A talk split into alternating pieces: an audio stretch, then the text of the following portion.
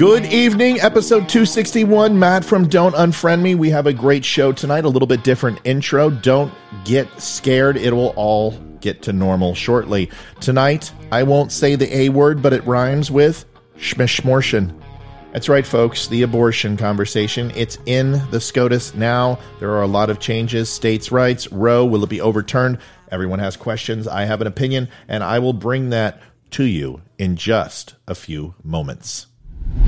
Hey, dummies, this is Matt from Don't Unfriend Me. What is a dummy? A dummy is a don't unfriend me. It's an acronym, it's not an insult.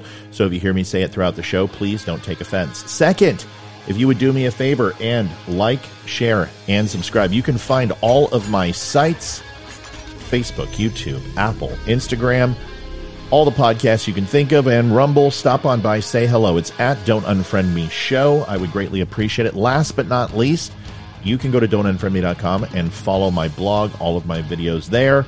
You can also hit the shop where I've got Don't Unfriend Me gear like this shirt that you can peruse and find something that you enjoy and support the show. All made in America, 10% goes to Travis Manion Foundation for every purchase, and veterans get a discount. So, thank you. There's my quick advertisement. I'll play this before the show instead of doing it live, and hopefully it makes things go faster. Thanks, dummies. I appreciate it.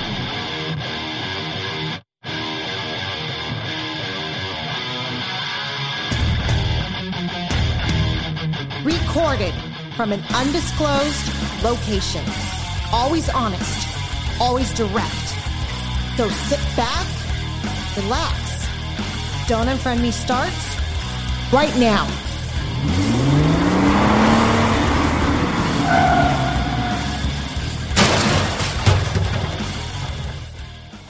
Well, good evening once again. My name is Matthew Spear. Welcome to Don't Unfriend Me. One last little thing there's a counter behind me. It's a Facebook counter. If you're on any of social media, especially Facebook, just give me a like and you'll see that thing change live. And you can say, That was me. And you'll live in infamy in the digital landscape of ones and zeros forever.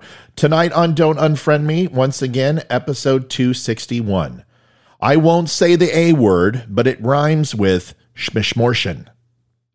A ruling expected in June may see millions of women lose abortion access. Before we get to the whole story, I want to show you a video from The View. Now, I usually don't collude with people from The View. I don't like their opinions. I think they are grandstanding Karens, but we should talk about it tonight. One second, let's get it playing, and uh, we'll go from there. Maybe we won't. Maybe we will. Yesterday, the Supreme Court held arguments over a Mississippi law that could ban abortions after 15 weeks, potentially overturning the reproductive freedom of choice that Roe v. Wade provided as a constitutional right. Okay, it was your right. Here's what SCOTUS had to say about it. Take a look. Will this institution survive the stench that this creates in the public perception that the Constitution and its reading are just political acts? Viability, it seems to me, doesn't have anything to do with choice. Um, uh, but if it really is an issue about choice, why is 15 weeks not enough time? So it, it seems to me, seen in that light, both Roe and Casey emphasize the burdens of parenting. Why don't the safe haven laws take care of that problem? It seems to me that it focuses the burden much more narrowly. The fetus has an interest in having a life, and that doesn't change, does it, from the point before viability to the point after viability? Do any of you men have any eggs or the possibility of carrying a fetus? How No, we don't have any eggs. That's absolutely true. However, we do have sperm and a fertilizer, and without us, you wouldn't have a baby either. So it's really a moot point. Why is it always broken down to men? Why is it that men can't have a say? We were there during conception, at least most of us were. We at least donated three seconds of our time. But to literally discount the male's perspective, isn't that what is impacting the black community more than anything else? The lack of a family union, single fathers, single mothers, having caught in a welfare state, reproducing more and more kids to have a, a form of salary that will be indicative of a decent life. That's the problem. And for Whoopi Goldberg to sit up here and say this, and why am I giving The View any time? Because millions of people watch this. Millions of voters use these ladies as news. And I'm here to tell you that their vitriol and hate is absolutely appalling. Dare you talk about what a fetus wants? You have no idea. Well, I listen. Another point here is that I don't have any idea what a fetus wants. What I have to assume is that the fetus does not want to be vacuumed out and crushed and destroyed and used as used automotive parts for stem cell research either. That is a safe assumption. I'm sure if that fetus could have a cognitive decision and have enough dissonance to say, would you like to be crushed, vacuumed out, destroyed, and blended and pureed, or would you like to live a life where you have a chance to breathe and love and actually grow into something that could change the world and possibly come up with a solution that eludes Whoopi Goldberg? And I think the latter and the aforementioned would be the answer. Now, I'm, I'm fine if you disagree with abortion. I have no problem No, she's not fine. She just said she wasn't fine. with that. My problem comes when you tell me what I need to do with my doctor and my family. How dare you? How dare you? Well, and to, to speak to the the conversation about viability, what what he said, you know, uh, that amount of weeks is arbitrary. It's not, and to me, this is the difference in why viability matters. You're choosing between two lives. There's a mother. Okay, she slips up. She tries to course correct. You're choosing between two lives. She said it correctly. Then she backpedals and says, a fetus. This is the argument. It is two lives. I will go into that in my long form of the show. Let's continue watching. and a, a fetus. When the baby or when the, the fetus is able to live outside of the mother, when it's viable, that becomes equal ground. To me, the mother should be put first until that baby can survive outside. So that's why viability matters. Viability doesn't matter because a baby can't survive outside. The baby cannot hunt and cannot gather. It hasn't have a decision making. If you put a baby in the front yard at six months old, it'll get picked up by an owl or an eagle or a raccoon or a fox or a coyote. There is no viability. That's what nurturing, that's what decision making, and that is what the parental unit gets to decide. I'm not against abortion. I don't have that decision. I will talk about that in a second. And it doesn't mean that if Roe is overturned, that it's back alley abortions and coat hangers, because that's what it wasn't was what it wasn't before. It certainly was that when it was against the law in certain states. We don't get to decide what the law is.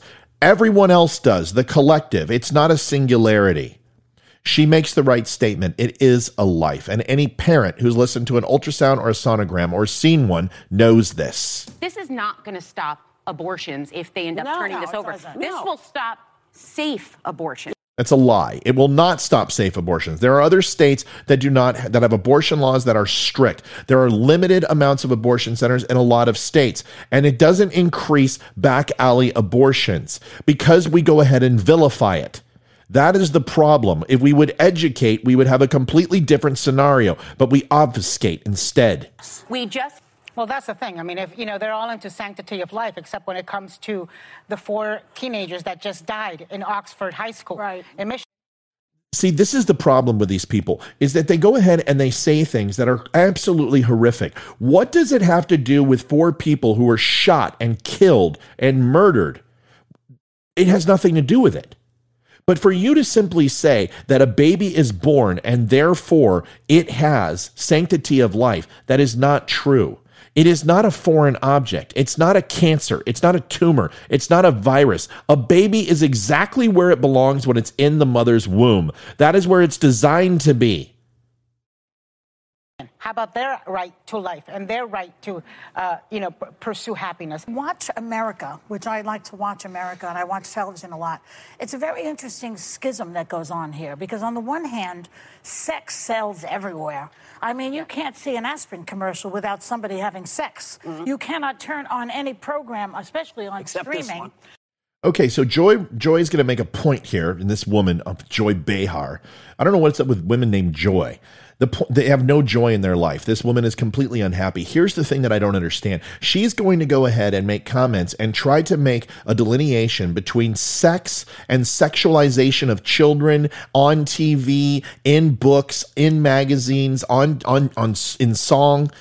But that's not the Republican Party doing that.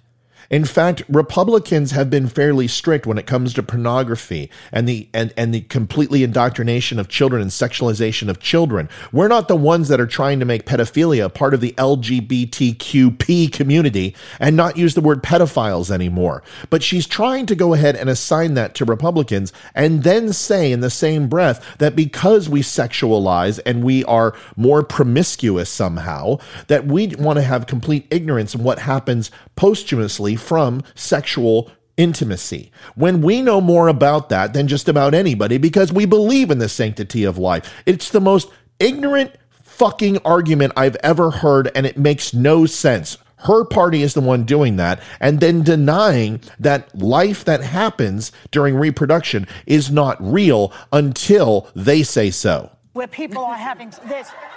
There's soft porn everywhere now. Right. They encourage all of that. It sells everything. Sex sells. And yet, when it comes to the reality of pregnancy, hmm. this particular group of people on the right in this country and these religious zealots do not understand the reality of what happens when you have sex. It's almost like they don't want to see that part. They just want to see the fun in the bed, Yeah. not the second part. Well, and that's Well, what let's I- see what conservative Congress. Yes, because when I think of whips, dips, chains, and clips, I think of religious people. They call it the missionary position for a reason. This is the biggest load of horse shit you will hear out of this woman's mouth until tomorrow. will do now when they get their mistresses pregnant. Yeah. well, Oh my God. D- d- How do they get to stay on TV? How is this on Facebook? She just said they're going to go ahead. Republicans are going to have abortions when they have their mistresses pregnant. Are you telling me that Democrats don't have mistresses? Mr. Bill Clinton doesn't have a mistress? John F. Kennedy didn't have a mistress? Who the hell are we kidding? How many senators have actually been removed from office due to sexual allegations? It's the most ridiculous show I've ever seen, and this last comment tops it all off. Here's the thing I can do this all day with The View, and I've done it many times with this show and many others. But this ruling is important. Anti abortion activists are urging the court to protect unborn children, but experts warn of the increase in maternal mortality of abortion is restricted. Both sides of the debate regard the case, which is Dobbs versus Jackson, Women's Health Organization, as an all or nothing fight over abortion rights. Lawyers defending the Mississippi law have asked the court to overturn two previous landmark decisions regarding abortion. The first is 1973's Roe v. Wade, which gave women in the U.S. an absolute right to an abortion in the first three months of pregnancy and limited rights in the second trimester. And in 1992, in Planned Parenthood versus Casey, the court ruled that states could not place an undue burden on women seeking abortions before a fetus could survive outside the womb at about 24 weeks. In the years since the fetal viability, Standard has acted as a red line in abortion law, preventing any bans on abortion before this time. But anti abortion campaigners hope the current ideological makeup of the court has created a new opening, as we saw in the Supreme Court. It's the highest tribunal in the U.S. and rules on legal appeals involving constitutional and federal law. It has been reshaped by three appointments under former President Donald Trump and has been called the most conservative leaning in modern U.S. history with 6 to 3 conservative majority. If the court strikes down Roe v. Wade or rules that Mississippi law does not place an undue burden on women seeking abortions, at least 21 states are expected to introduce abortion restrictions, including outright bans after 15 weeks. In these states, nearly half of U.S. women of reproductive age 18 to 49, some 36 million people could lose abortion access, according to research from Planned Parenthood, a healthcare organization that provides abortions and also uses taxpayer dollars for other nefarious deeds, and we know this. I want to be really clear here. I'm a conservative. My choice to be pro life isn't one based on moral platitudes. It has nothing to do with my religious beliefs. It isn't a topic I readily delve into social gatherings. A wonderful song called Heaven by Live sums it up nicely for me. Quote, I don't need no one to tell me about heaven. I look at my daughter and I believe. No truer words have been spoken. My belief in something higher and purposeful doesn't come from a book or an advocacy group. It comes from me looking at my daughter every day and never, ever seeing a clump of cells from the very first ultrasound. Life begins when it is yours. Period. Nobody will ever understand this, no matter how many books they read or debates they may participate in. Life begins when you know it to be true. That is a path of self discovery and ownership.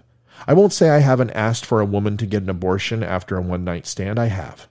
I will not say that a woman had an abortion without telling me in my life either. I won't even say if my high risk wife was to become pregnant now from our own inadequate precautions. I'm pretty sure I may make a decision I could regret. But those decisions are mine, my wife's, and anyone else we invite to deliberate. The government and you are not invited.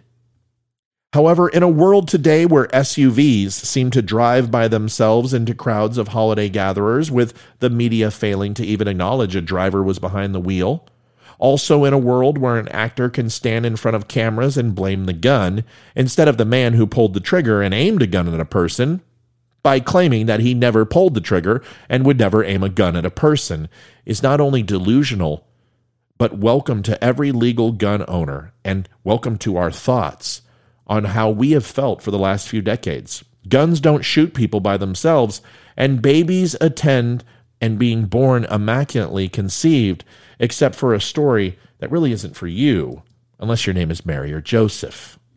The argument about abortion is like discussing a car heading over a ravine after you failed to have the brakes checked, had a few drinks, and decided to drive down a coastal highway at 120 miles an hour.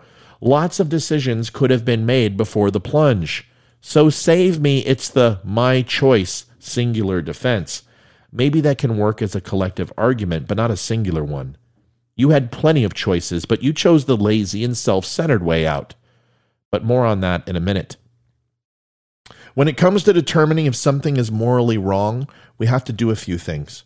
First, we have to specify what part of the action may or may not be morally wrong. Second, we have to decide how we judge right and wrong. The first might seem obvious, but it's not quite so simple. If abortion is wrong, it is not wrong because the act involves expelling a fetus from a uterus. We can agree, right? Birth amounts to the exact same thing, and that is clearly not wrong.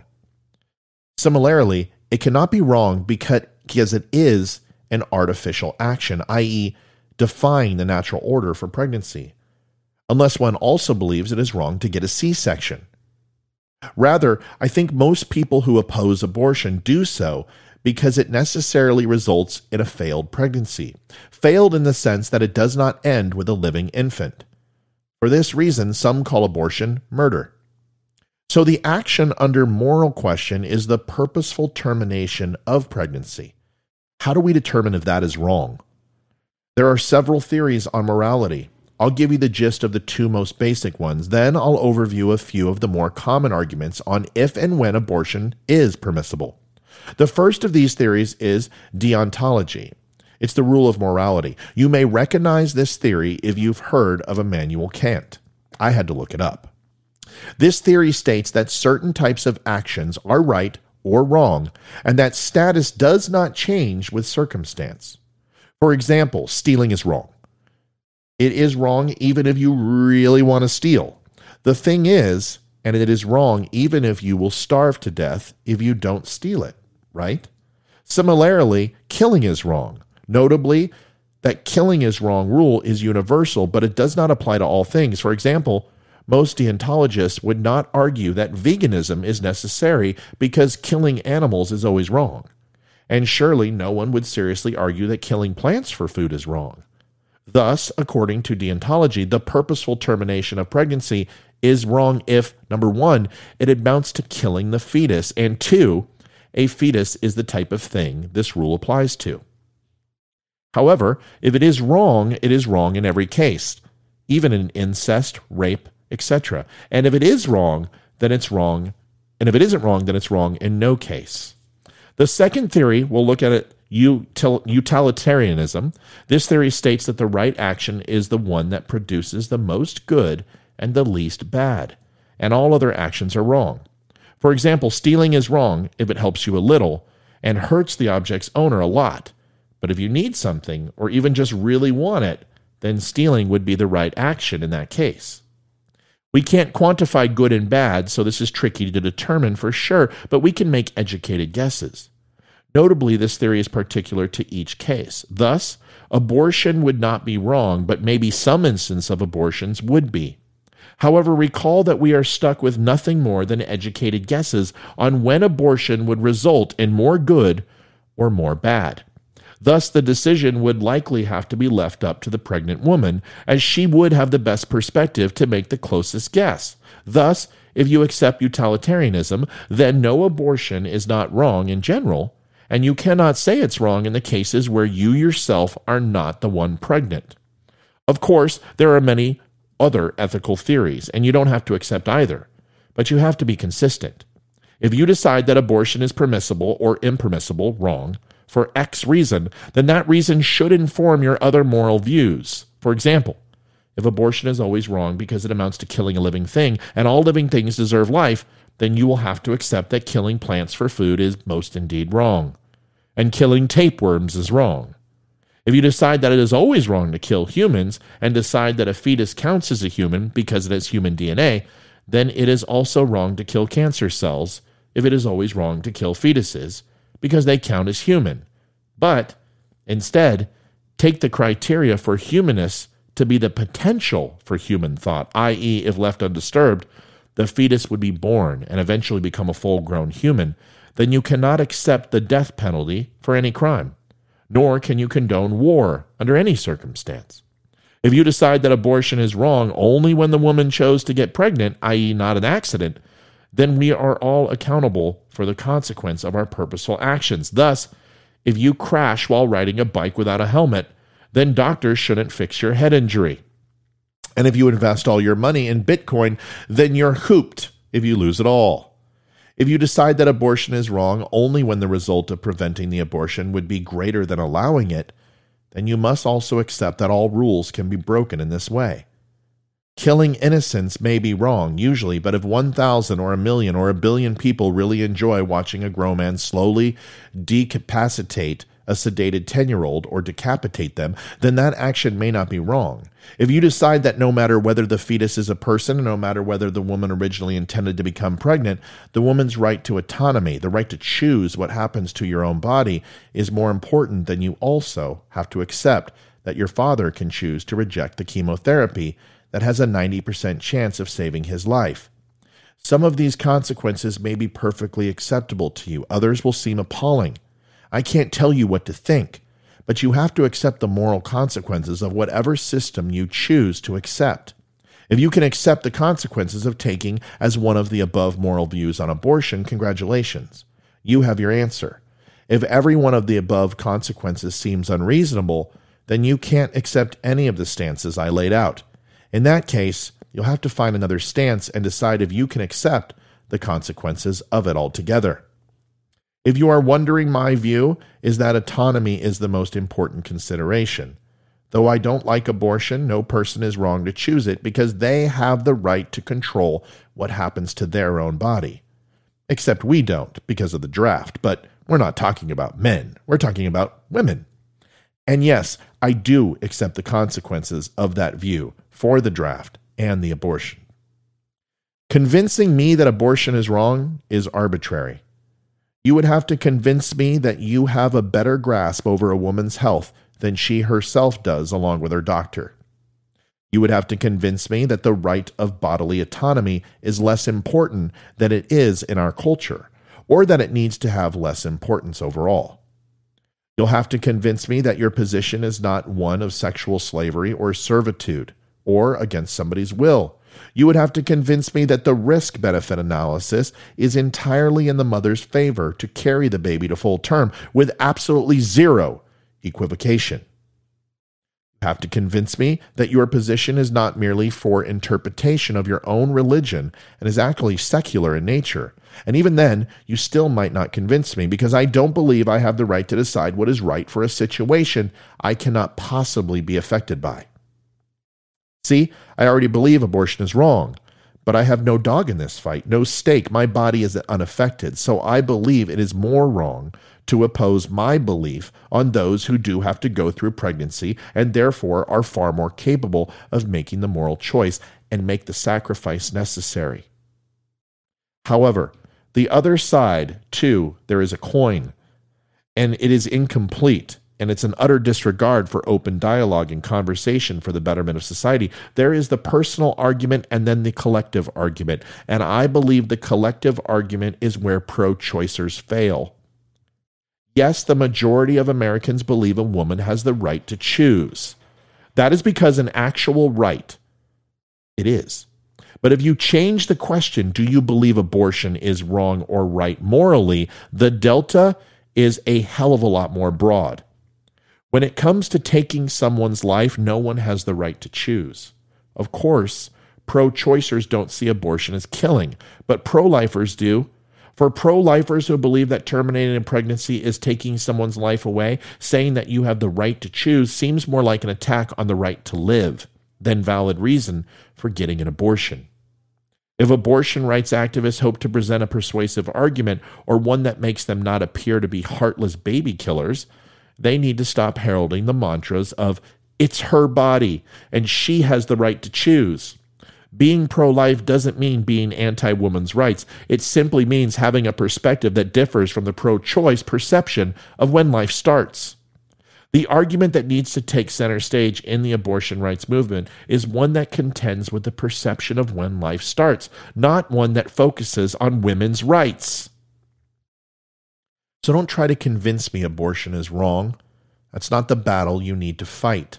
Convince me that women aren't the right people to make this decision with the advice of the father, people of their choosing, and medical professionals. And then try and convince me or someone who hears the heartbeat of their child for the first time, or sees the clump of cells, or the mother who knows within days that she is pregnant, like my wife did twice that life only begins when you say it does, because it doesn't. Folks, that's it for my show tonight. Thank you for watching. Thank you for staying on live. I've got a few more things I want to talk about tonight, so stay with me and we will chat together. God bless. Have a wonderful night. But first, before I go, the Veteran Crisis Hotline, 1 800 273 8255, press 1. Veteran crisis and suicide are very, very important to me. Traumatic brain injury, PTS, anxiety, depression are all very real. Please do me a favor, reach out to a vet if they need help. If they won't talk to you, reach out to me. I'll make that call with you. It is 100% free. It is anonymous. You can go to my website and click on the VCL link at don'tunfriendme.com. You'll be connected free of charge, like I said. And if you are not a veteran, they will still take care of you. Thank you, everybody. I'll be back for the after show in a few seconds. Have a good night and God bless.